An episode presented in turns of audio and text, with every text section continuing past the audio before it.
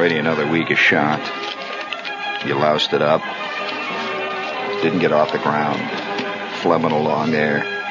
But it's Friday, see? And uh, Friday, hey, there's a touch of the reverend here. What's this about? I say, well, of course, yes. The next thing is a cassock. I presume that'll come. So would you please bring it up, Larry? That'll be doggone.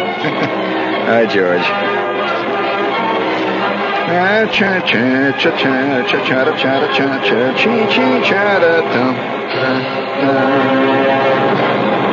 Oh yeah, yeah. Hello, Test. Hello, Test. Oh, we got some bad news for you tonight. No, I don't know whether it's bad news or not. It depends on your attitude towards the environment in which you live. You know, uh, your your involvement with uh, the material things that uh, surround you. Do you remember a couple of months ago? Any of you remember a couple of months ago when we did this thing? Uh, uh, one of our nightly salutes to uh, true examples of Jersey slob art, and we talked about the famous Margate elephant. Remember the Margate elephant? Well, you know, you know about the Margate elephant, don't you? You know, it's a hotel. It's a hotel shaped in the, in the shape of an elephant. And you can rent various parts of the elephant if you care to. And, uh, and uh, uh, it was especially, they tell me, especially uh, at one time, especially popular among honeymooners to be in this uh, giant elephant. And I suppose your entire marriage could be lost up if you got the wrong part of the elephant, you know. It's somehow, you know, the mystical quality to it. But uh, there's a little note there. Let's salute that elephant, if you will, please. Let's do a little rock, a little raunchy music. Yeah. Hello there, gang. It ain't easy there. Oh, we've got some information here. All together there. Oh, tonight we're going to salute that big old Margate elephant standing there, standing there all alone all alone and unwept and unsung. And today, there ain't nobody wants it. Ba ba ba ba boo ba. Ah, that's enough of that. That's it. Very good. Very good. Every time I sing, I get 4,000 requests to sing more and 4,000 requests to cease and desist under penalty of a lawsuit. So, I don't know. Yet. Uh, oh, hey, speaking of uh, singing, uh, do you have uh, do you have my favorite beer commercial ready in there?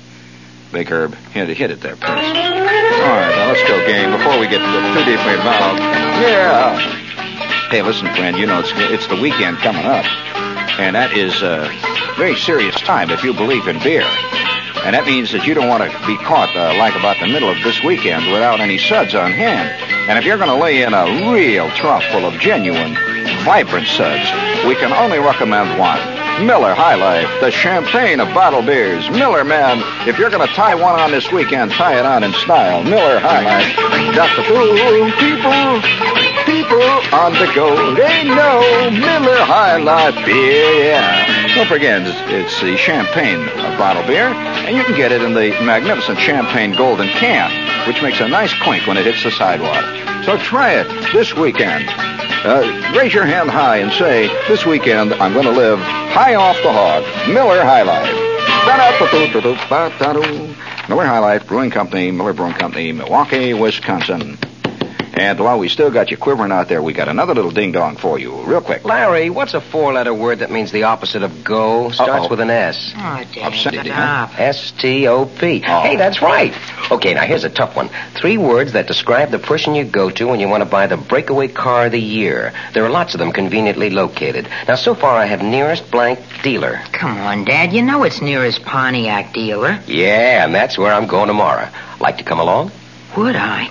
No kidding, Dad. You gonna buy a Pontiac? Sure thing.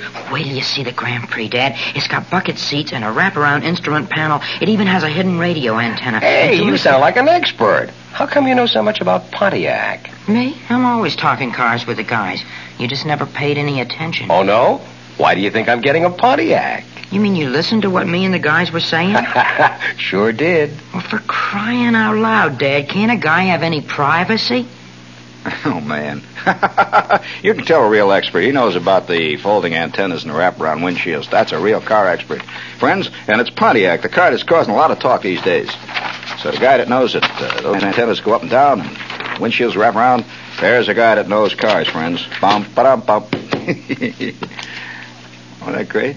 You like that, huh? Oh, I did it good. Oh, it ain't easy. Oh, oh yeah, the Jersey elephant. Uh, I, I just hate to face this. We have a little note here special to the New York Times. It was in last Sunday's Times. If you missed it, you've got to hear it. Is the Margate elephant, one-time glory of this South Jersey Shore community, is now dying at the age of 87. Bum, ba-dum, bum. Only a massive transfusion, upwards of 100,000 bucks in repairs to the structure's 65-foot high frame and 11-room interior, can save the tattered remnant of Victoriana. That's a, you know, that's a times easy is that's timesiana for the Victorian age, friends. Victoriana, which has attracted millions of tourists to this pleasant stretch of beach just a few miles south of Atlantic City. It was built in 1882 for 38,000 bucks as an attention-getting office building by James Lafferty, a Philadelphia real estate promoter. You know, that must have been a wild time, the Victorian days. I mean, I mean, in a lot of ways, people keep thinking of it as being a very staid time, but uh, I, I, I couldn't disagree more because this was the period when all these fantastic places were built. You know, like uh, like Gumpox's Folly, like uh, McGonagall's Nuttiness, and he would build a house in the shape of a giant uh, shillelagh or something, you know, with stilts sticking out of it. And uh, nobody would think of doing anything like that these days. Everybody would be scared to. Now, if you lived up in Darien now, you know, you're walking around, you're Darien, you're a big-time uh, uh, ad man, and uh, you decide to build an office. You know, you're going to build an office there in the main town of Darien. Who would think in, in terms of building an office in the shape of an elephant, just to like, make people look at it? I mean, it's a big baby, too. Remember, 65 feet. That is five or more stories high. That's not no little elephant, to use the Jersey term. Uh, that's a, a, good five stories high. It's 11 rooms. And uh, anyway, it cost them $38,000. The tourists still come and stand in awe of the elephant, as high as a six story building, but they must keep their distance.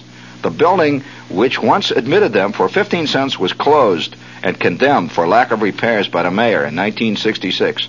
The 12,000 square feet of tin skin that once held off winter gales and September hurricanes is now rotting through. Huge sheets of the elephant skin are flapping noisily in an ordinary offshore breeze. A gaping, and this is sad, friends. This, this brings it, this brings it right home, right to the guts of it. A gaping, teardrop-shaped hole under the elephant's 18-inch diameter right eye has become an entryway for pigeons which hatch their eggs, grow to old age, and die undisturbed in the elephant's head. Jack Boucher, a resident of nearby Linwood, who is New Jersey State Supervisor of Historic Sites, was attracted by the elephant's cause by a flood of mail protesting Mayor Bloom's decision to tear it down. Mayor Bloom granted a reprieve to the elephant, which has long since outlived its usefulness as an office and is being operated as a tourist attraction. And a guy bought it and now he's got, you know, a tourist attraction. He said, we had only hoped to prompt the owner into doing something about the elephant. We'd feel badly here in this town if it had to be torn down. In addition to the elephant, Mr. Gertson and his family, the guy that owns it, owns 58,000 feet of additional land. Well, this guy's got dough. Uh, he owns a cabana, snack bar, a whole bit. But the whole point is that this elephant is slowly sinking into into the ground. And the guy who owns it is in Florida. He's saying nothing. There it is out there. Right now, tonight, at this moment, that elephant is staring out to sea. And uh, I've got a picture of it. It's down in my office. Somebody sent me a picture. That elephant's beautiful. And a little obscene, because you see, I might point out it's a totally complete elephant. And uh, the elephant is looking looking out to sea. well, you know, when I heard about that, I thought to myself, oh, you know, uh, uh, that, that, that elephant, uh, uh, all the great stuff is disappearing. It, it really is. Uh, mainly, mainly because we're getting, you know what, I don't think this is the age of, you know, people said this is the age of romanticism. They always talk about America as being uh, an idealistic uh, uh, showbiz country. I don't think so. I think this is the age of uh, almost pristine efficiency. That if a thing is not efficient, it goes. And, and, uh, that's right. And beauty has never been efficient. Not so. Uh, it's, it's and, and, it depends on the kind of beauty. And uh, even ugly beauty, the uglier the beauty, often the, the less efficient it is. And in a strange way, the more interesting it becomes. And the idea of a giant 65 foot elephant standing on the beach. Of course, this is like the seven wonders of the world. You know, you know what the seven wonders of the world are. Do you know that, that the guy that built the Astrodome, Astrodome has got the guts to call that the eighth wonder of the world? And can you imagine that standing next to the Colossus of Rhodes? And can you name the the eight wonders of the world, or the seven wonders of the world? Can you? And uh, don't uh, don't throw in the Beatles or anything like that. I'm talking about real wonders. I mean, you know, like the Colossus of Rhodes, the Hanging Gardens of Babylon, and uh, all these great things. They all disappeared. What stays? What continues to run? Well, dull stuff uh, continues to stay there. They, they, just never do away with the dull stuff. It just stays around for year after year. But the but the elephant, no, that's going to go. And you know, the reason I have a specific point on this, it's this elephant thing, is when I was a kid, we had about three or four vacant lots away from where I lived. You could see it on the horizon. Some guy had come along, and he had a couple of bucks, and uh, he opened up a, a miniature golf course. You know, you you know that there's a well, uh, the miniature golf cuckoo is a special breed anyway. I, I, I'm serious. I know people who every time they see a miniature golf course with one of those nutty little Dutch windmills going around, and the barrels that are turned upside down, painted blue, and the you know the loop the loop thing where the ball comes flying back out at you and hits you between the eyes. That that that whole thing. Well, the minute they see one of these, they got to stop and play miniature golf. That's a special kind of cuckoo. I, in fact, I even know a guy who owned a miniature golf course. And uh, not only did he own a miniature golf course, it's a very successful one. It was on the Jersey Shore. And uh, uh, he, he never tires of telling about cuckoos. Uh, people who, who they're um, they're worse than real golf players, you see, because there's something maddening about miniature golf. Uh, big golf, there's all kinds of books on how to play big golf, but nobody has written a book on how to play the shot uh, you know, how you really play the shot with the Dutch windmill, with you know things going around and those little doors opening and closing. You hit one, and uh, you know how to get over the uh, the the double barrel loop the loop. Arnold Palmer gives you little hints and kinks on how to go uh, around the double barrel loop the loop and how to play the Lindy loop shot. You know the one that goes up and down like that and shoots the ball out. And uh, he, he said that people used to get so maddened by this, playing miniature golf. He said a guy would show up and he could tell. He says right away in the right away in the morning. He says when the guy would show up early, it's like bartenders can tell that the worst kind of drinkers are the guys that show up at five minutes past eight. Just four and a half minutes after the bar opens, these guys show up and they try to look casual. Oh, I'm just going by. I'm not working today. I thought I'd uh, drop by and say hello to you, Jack. Uh, yeah. Of course, Jack's got the bar rag out and he's wiping up the, you know, the slop from the night before. They'll find it the bartender says, well, is there uh, anything I can do for you, Harry? Oh, no, no. I'll have uh, one of them bags. Give me uh, one of those bags of peanuts, I think I'll have over there. And, uh, oh, well, uh, well, what the heck? Uh, it's not working today. Uh, how a little, uh, a little Jack Daniels, huh? breakfast there, just a little breakfast.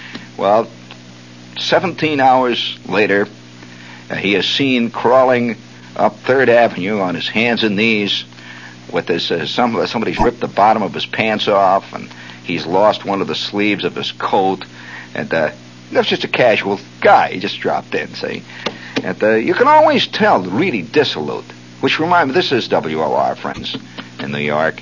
And uh, it's a great town, New York. And uh, we got nothing but commercials. Hit the commercial button. We got a lot of Well, them. why were you late? I tried my best. Yeah, you and who else? Your mother is never on time That's either. got nothing to do with it. Like fun it doesn't. You're just as sloppy as she is. You If you have to fight about your love life, fight fair. Read The Intimate Enemy. The Intimate Enemy is bringing couples together all over the country. The Intimate Enemy, How to Fight Fair in Love and Marriage. The new best-selling book by Dr. George R. Bach and Peter Wyden. William Morrow published it. 750 at your bookseller. Ain't love grand? yeah. Oh man, uh, you know it's funny. Uh, There's a tag on that? No, no. You know it's a funny thing about this. Uh, We're the only country in the world that really believes that you can buy a book to teach you anything. We are.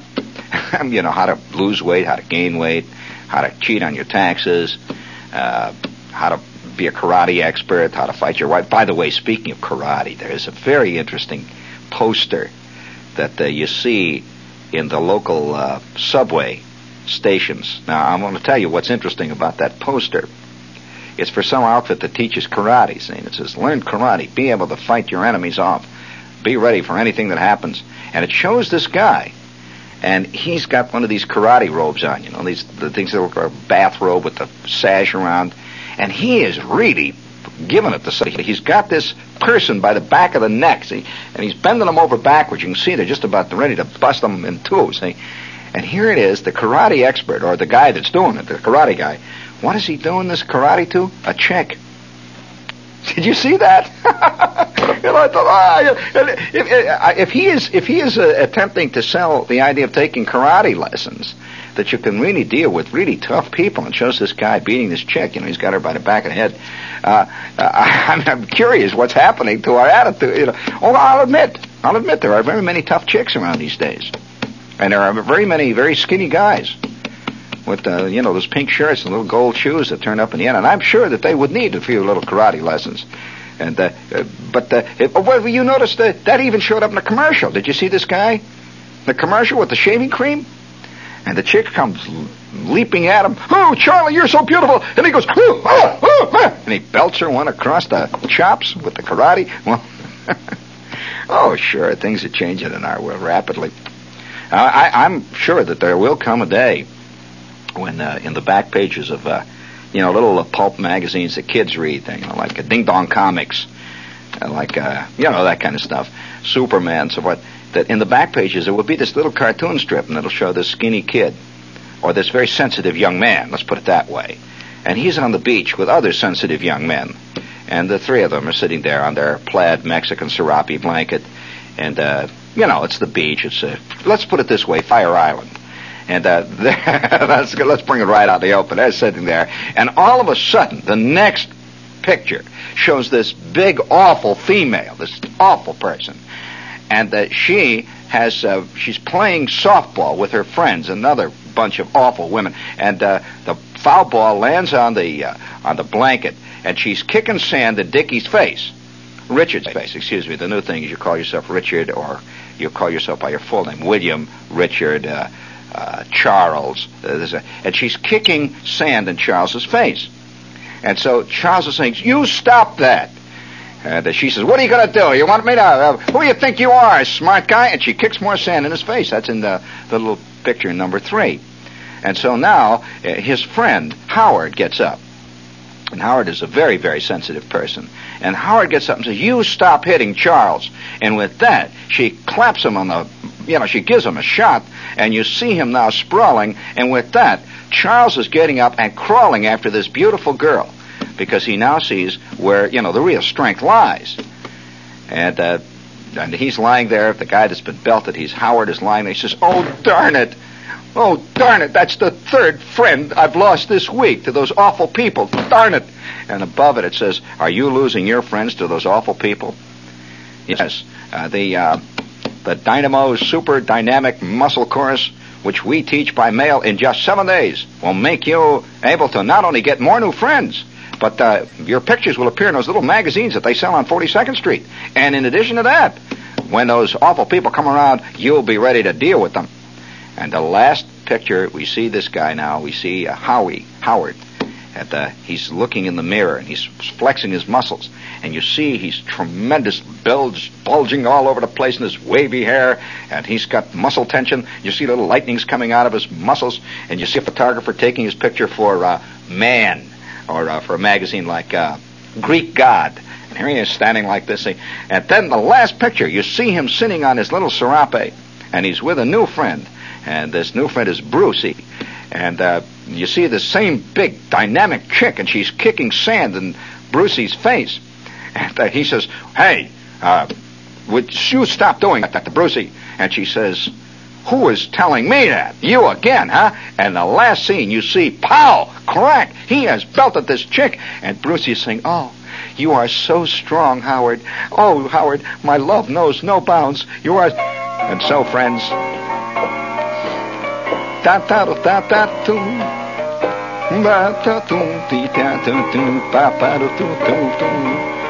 Yeah, yeah, there ain't no doubt about it, friends.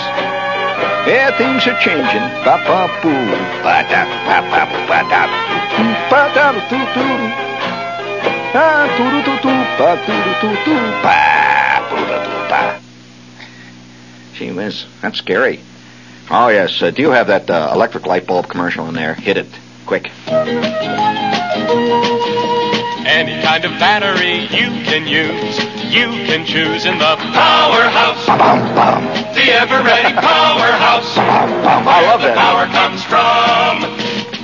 There's a special breed of batteries today.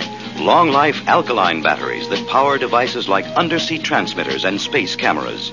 And the most reliable long life battery is the Eveready Golden Energizer. It far outlasts ordinary batteries in heavy duty use.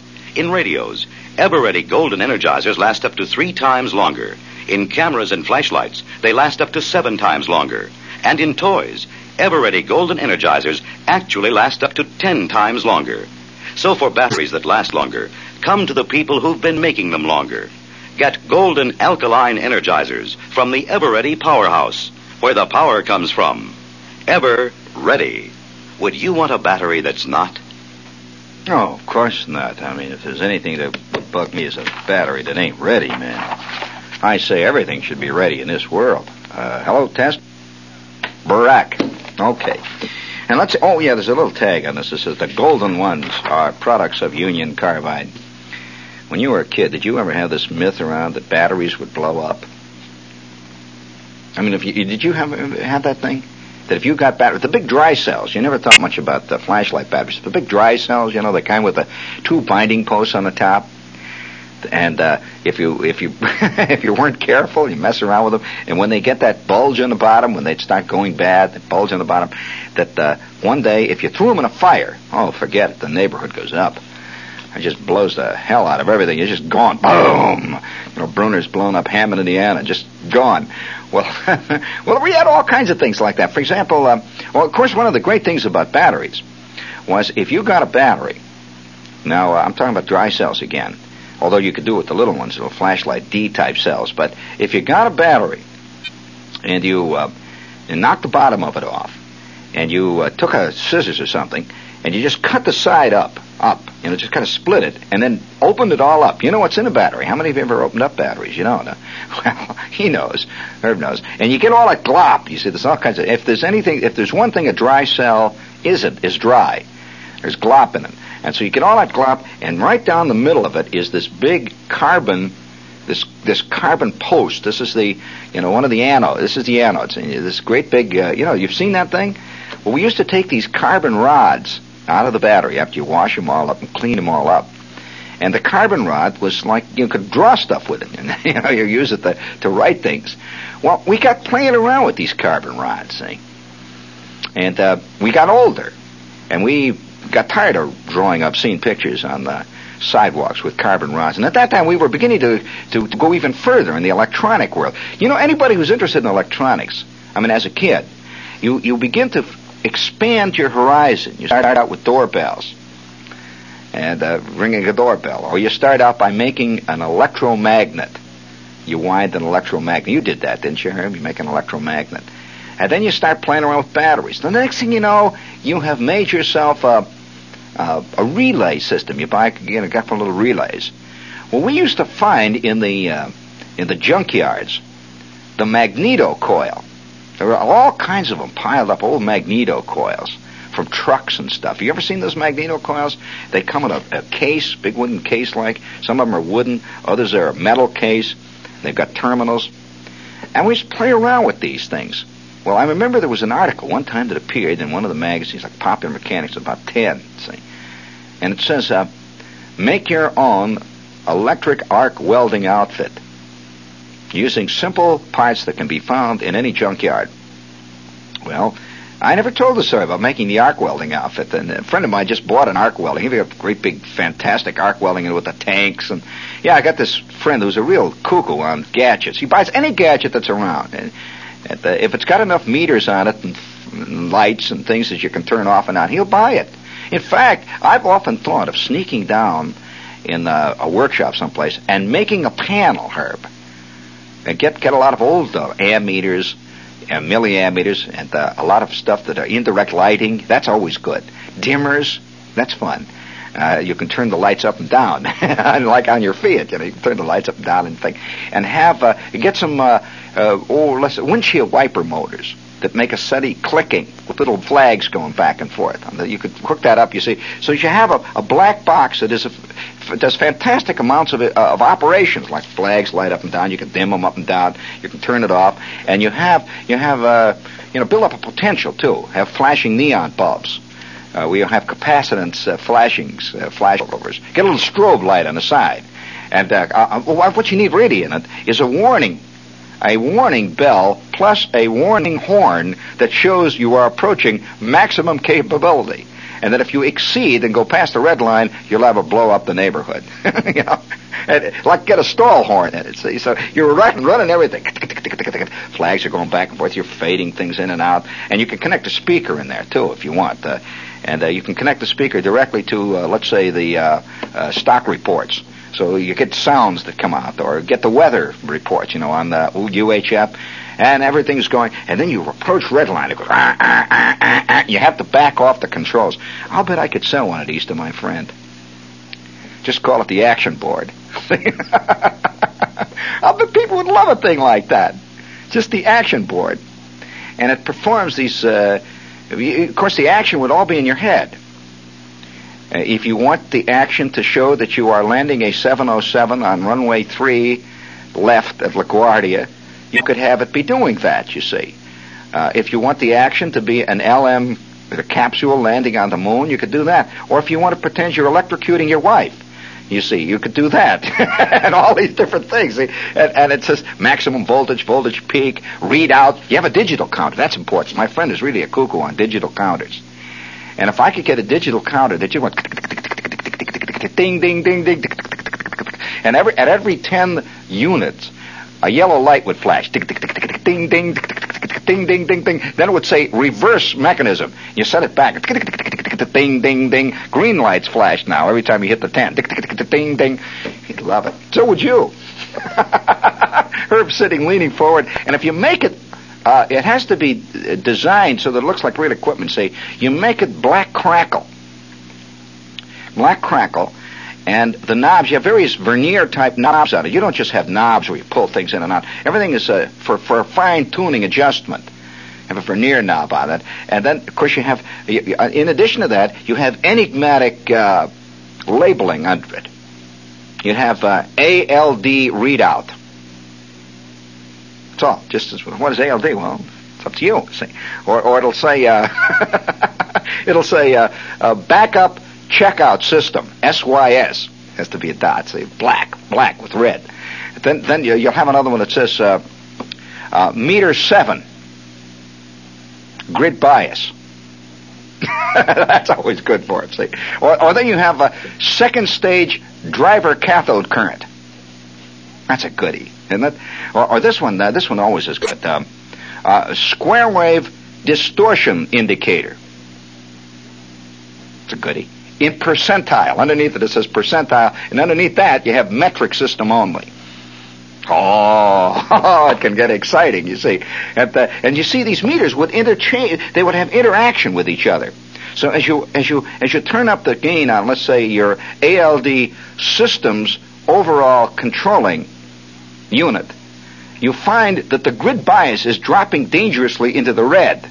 On the you see on the other meter, you could actually make a system like that. You understand that? That performs all these fantastic mythical functions, and then of course, if you exceed, and, and uh, you'd have to have warning. You'd have to have warnings all over this thing. See, there would be a thing that says warning.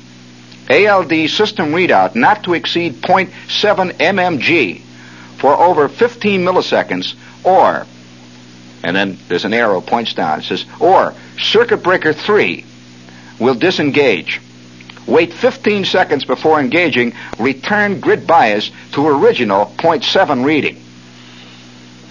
Wouldn't it be exciting to see that uh, that circuit breaker go out when you hit the red line past? Ah! It goes dung dung dung. Ah! Red lights go and the whole thing cuts off, and you see your grid bias meters falling down into the dangerous area. I'd love a thing like that. I'm sorry, I don't know what this is all about here tonight, but uh, uh, oh yeah, I, I, you see, we're living non-functional lives. You see, what I'm doing here is creating a machine for, uh, well, for, for function people. You see, uh, after all, what is a movie? A movie is really a fantasy world that most people enter. They enter this world of fantasy. Now, they always pretend that they're getting a deep message from it if they're serious cinema fans. But actually, it's a fantasy world. They're entering a fantasy world where girls are in- infinitely available and the most beautiful in the world, where men are uh, infinitely sensitive, and uh, where the uh, where the environment is always infinitely exotic. This is a you know when you're when you're living in a little pad above Schrafft's on Second Avenue, you know you want to you want you want to have an affair with a Swedish movie star, so you wind up down at Cinema Two. Now, uh, there are other people, you see, who fantasize about equipment, not about chicks particularly. They fantasize about equipment. And, and that thing has really been given to them. And so you could you could work up various types of fantasy equipment. I mean, uh, you could you could really really get involved with this thing, so that you have a whole control room that you enter, and you sit in this special seat, and uh, it's like it's like a, a, flight simulator, and you sit in this special seat, and you could take uh, symbolic courses, and for after three months you are able now after so many simulated hours in the flight control center of this equipment, you are able to attain certain readout results that take very, very touchy uh, special control. And it doesn't really, you're not landing anything or flying anything. You're not, you're not in a flight simulator. The machine is its own end. Now, wouldn't it be great to be able to get to, to drop, to say, say, for example, the final meter, the meter, meter that says uh, performance function indicator, okay? That's a nice phrase. Performance function indicator. Now, of course, it's got a scope associated with it. You must maintain a perfect trapezoidal pattern.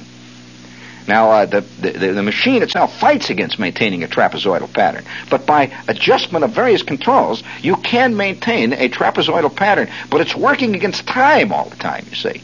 That the, it becomes more and more critical as time goes, it's like landing an aircraft, you see. It becomes more and more critical as time goes on. And so if you're set up for a three-minute critical test, that uh, at the at the end of two minutes and fifty seconds, the thing is so fantastically critical that the trapezoidal pattern is always going out of sync, and you're operating everything. And just at the last instant, if you can maintain a trapezoidal pattern, just as your chronometer your chronometer hits exactly three point oh oh oh oh oh oh minutes, the trapezoidal pattern is on. Three point oh oh oh oh oh. A big green light lights, big dial lights, and it says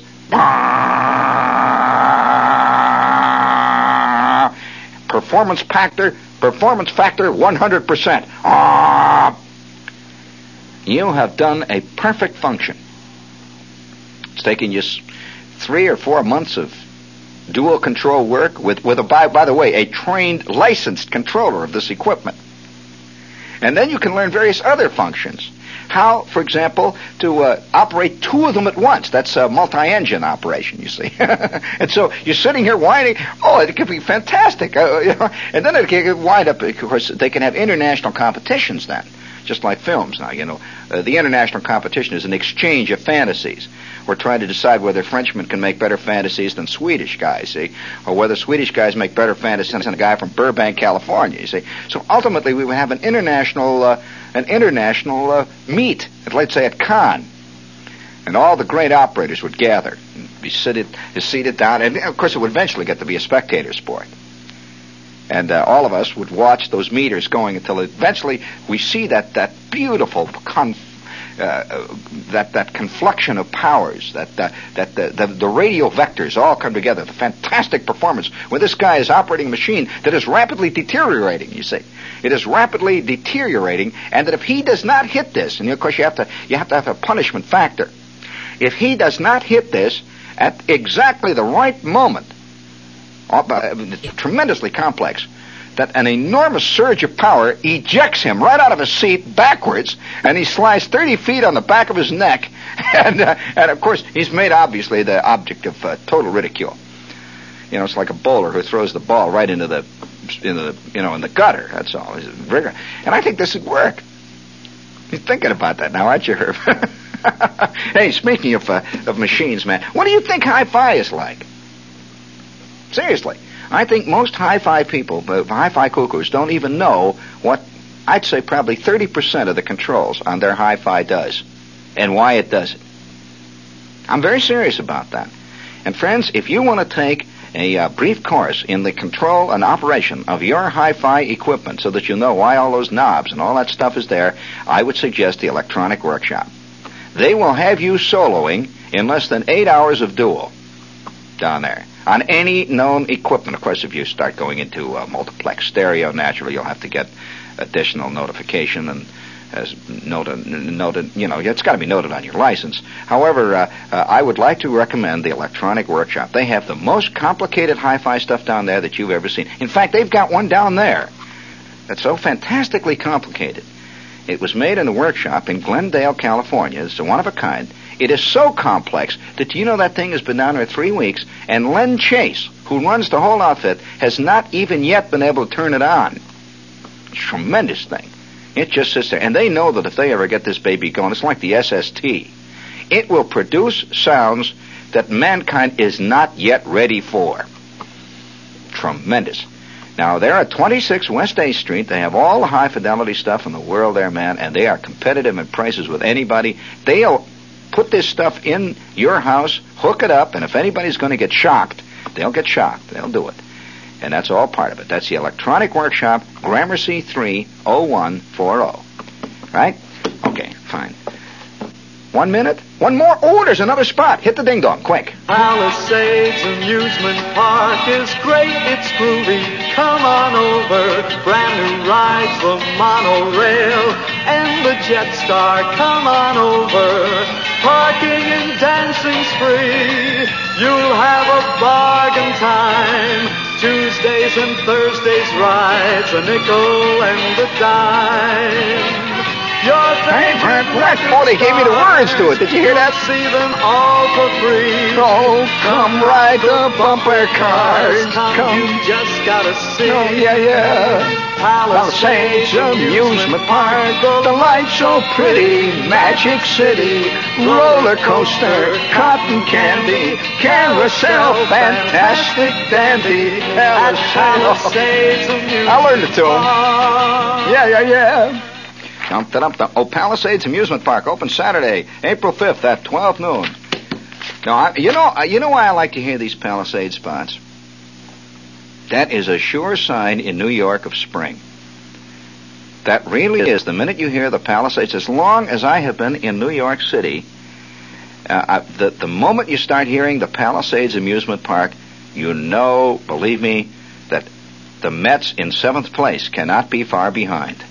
Palisades, and so they open April the fifth at twelve noon.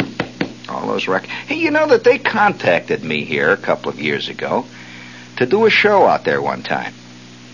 I ought to do it. You know, really. I've never done it. I, I, I, I must admit that I, I have a real weakness for uh, for amusement parks. Now, a lot of people say, oh, "What do you mean?" No, I, I, I'm. There is a a strong streak of the slob that runs through me, and I must say that I I loved this stuff. I remember as a kid, one of the worst experiences I ever had was going on the Bobs in uh, a place called Riverview Park in Chicago. This was this was the test of manhood, really. If you went on the Bobs, uh, that was it. And uh, for you know for summer after summer, I would go there. I watch other guys, bigger guys, go on the Bobs. Well, they had this. It was a real killer, a genuine. Oh, there were rumors around about how 15 people were killed last week on the Bobs. yeah, we know kids had these rumors. 15 kids were. In fact, there was even a rumor about they had this thing with water called a shoot the chutes. And you come down on the water like that, and the, the boat would hit the bottom of the water. And well, there was a rumor that one time this boat turned over and that there were three people who were lost in this pool at the bottom. They never, never found them because it was so dangerous. You know, kids are like, hey, I don't believe this stuff. And uh, uh, ever since that, of course, it depends. Uh, I think a lot of people have never been uh, introduced to amusement parks. This is not a pro Palisades Park spot I'm doing here, but this is a, a cultural thing. That if when you were a kid you were taken to amusement parks, they always remain interesting and a fascinating thing to you. If you, you know, if you were the kind of kid who at the age of two were taken to hear the Budapest String Quartet every Saturday afternoon, well, friend, uh, Palisades is not for you. you know, it's just a different world. Mm. Already, it's over, huh? What is this? And I was, I never even told the story that I was going to tell. Well, don't forget, there's tomorrow. Yes, sir. I'll be on from 5 uh, past 10 until, uh, when is it? I'll just leave that hang. But at 5 minutes past 10 tomorrow night. Now, you know, speaking of, uh, speaking of uh, Friday nights, it's the springtime. Uh, this is the time, friends, where there's going to be a lot of mistakes made. A lot of guys are planning to invite chicks to proms, and uh, you know, a lot of things are happening. April is just over the horizon. What was it? Uh, who was it who said that April is the coolest month? That sounds like Leonard Lyons. No, that wasn't Leonard Lyons. It was uh, uh, Earl Wilson. Sounds like his prose. April is the coolest month. Of course, he'd have to bring bazooms into that. I don't know how he would do that. Uh, oh, uh, don't you know what a chocolate bazooms are? Those are those things they sell down at the, the Dairy Queen uh, with the little twirly uh, white ice cream in on. It's all exciting, friends, and a yard long. You know, I kind of like the idea of my uh, function machine. So does Herb. He's thinking about that. And that you would be rewarded. See, the, old, the whole idea of a function machine is the reward. Uh, an airplane. The reward is getting down in one piece. That's the reward. Well, what does the function machine do? Well, we'll save that for next week, friends. Yes, sir. We've got a lot of experiments that we're working on, both glandular and molecular. Indeed.